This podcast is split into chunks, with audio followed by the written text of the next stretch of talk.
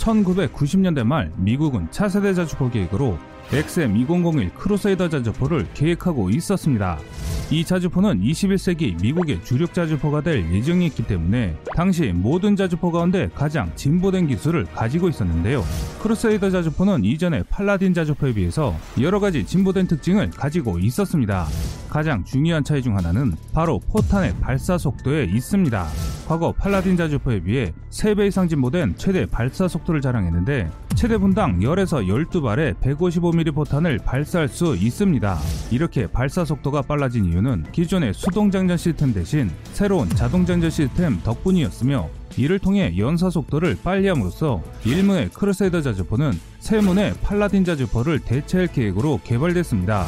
그러나 미 육군 수뇌부는 이 비싼 신형 자주포의 성능을 더 극대화시킬 생각을 가지면서 크루세이더 계획이 물거품이 됐는데요. 하지만 미국은 과거의 아픔을 거울 삼아 더욱 새로운 포탄과 포를 개발하고 나서고 있습니다.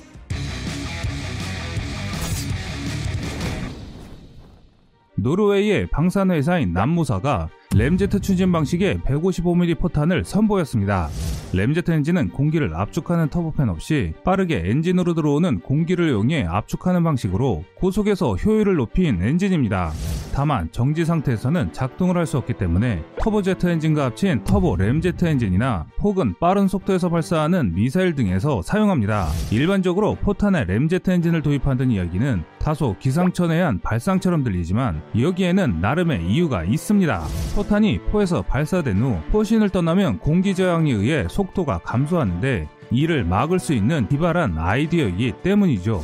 포탄 전면에 있는 공기 흡입구에서 공기를 흡입한 후 이를 고체 연료와 함께 연소시키면 속도 조화 없이 약 50초간 최대 마 3의 속도로 비행을 해 사거리를 최대 60마일인 97km 정도로 증가시킬 수 있다는 것입니다. 고체 램제트 엔진 포탄은 기존의 사거리 연장형 포탄보다 2배 이상 긴 사거리를 가질 것으로 기대되고 있는데요. 무유도 포탄인 경우 정확도가 매우 떨어지기 때문에 정밀 유도 포탄 형태로 개발되고 있습니다. 개발에 성공한다면 현재 나와 있는 서방 측의 155mm 포에 특별한 개조 없이 사용할 수 있는 장거리 정밀 유도 포탄으로 상당한 잠재력이 있을 것으로 예상됩니다.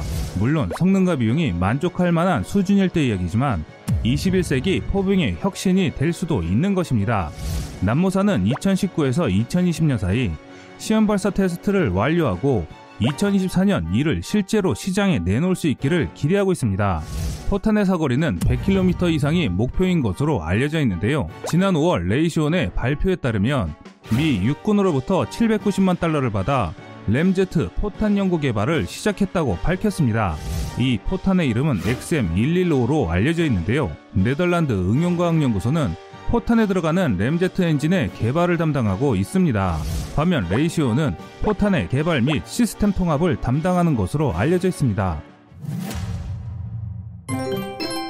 XM115 포탄은 육상과 해상의 이동 및 고정식 고가치 표적을 타격할 수 있으며 기존 및 향후의 155mm 포들과 호환되는데요. 레이시온사는 신형 포탄 제어의 핵심은 램제트 엔진이라고 전했습니다. 램제트 엔진을 간단히 말하자면 일반적인 제트 엔진에서 공기 압축기를 없앤 엔진입니다. 더 쉽게 말씀드리면 램제트 엔진은 유도 미사일이나 일부 전투기에 사용되는 엔진으로 오직 빠른 속도를 내기 위해 만들어진 엔진입니다.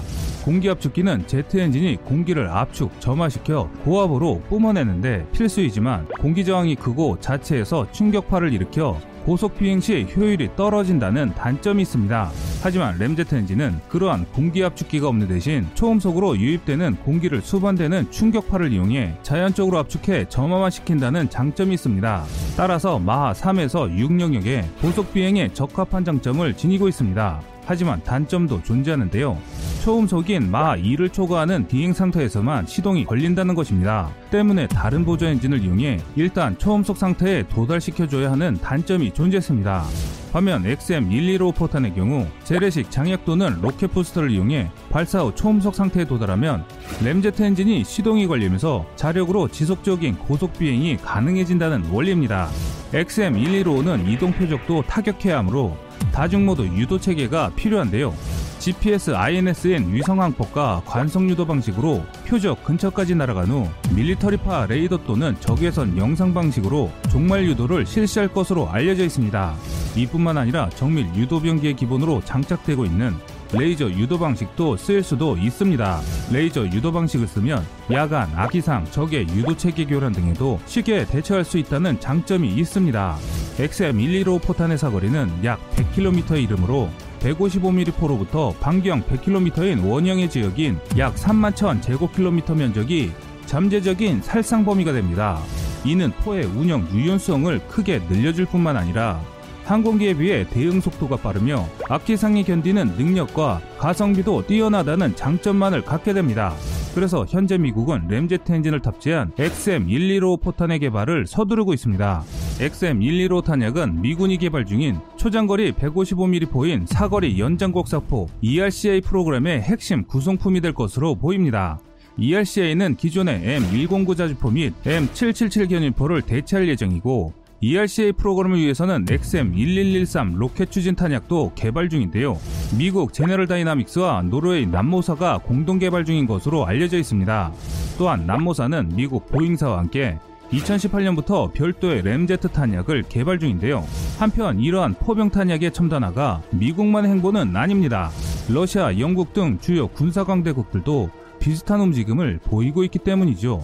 특히 영국의 BA사는 레이건용으로 개발했던 초고속 탄약 HVP를 재래식 화포용으로 개조하고 있습니다.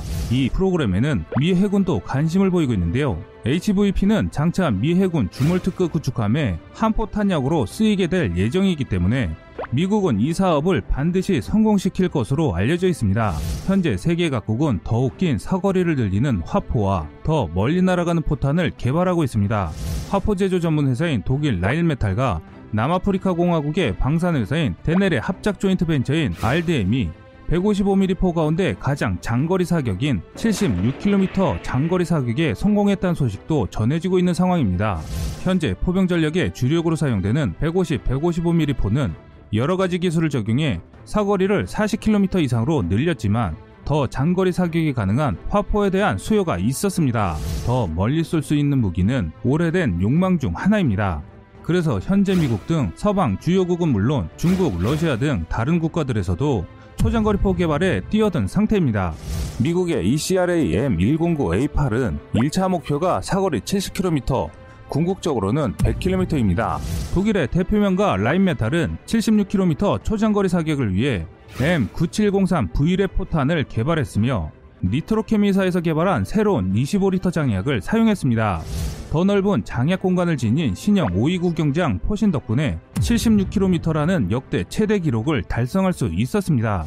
또한 연구팀은 나토 표준 규격인 23m 장약에 따른 529 경장 155mm 포인 L5223I를 이용해 60km 사거리를 달성했습니다. 여기엔 데넬의 M2005 V랩 포탄이 사용됐으며 펜자호비츠 자주포에 탑재된 것과 동일한 포신을 사용했습니다. 최신 화포 기술을 접목한 장거리포 및 스마트 포탄 개발은 여러 국가에서 경쟁적으로 진행되고 있어 곧 양산을 눈앞에 두고 있는 실정입니다. 지금까지 세상의 모든 군사무기를 얘기하는 꺼리투브였습니다. 시청해주셔서 감사합니다. 구독과 좋아요, 알람 설정은 좋은 영상을 만드는데 많은 힘이 됩니다.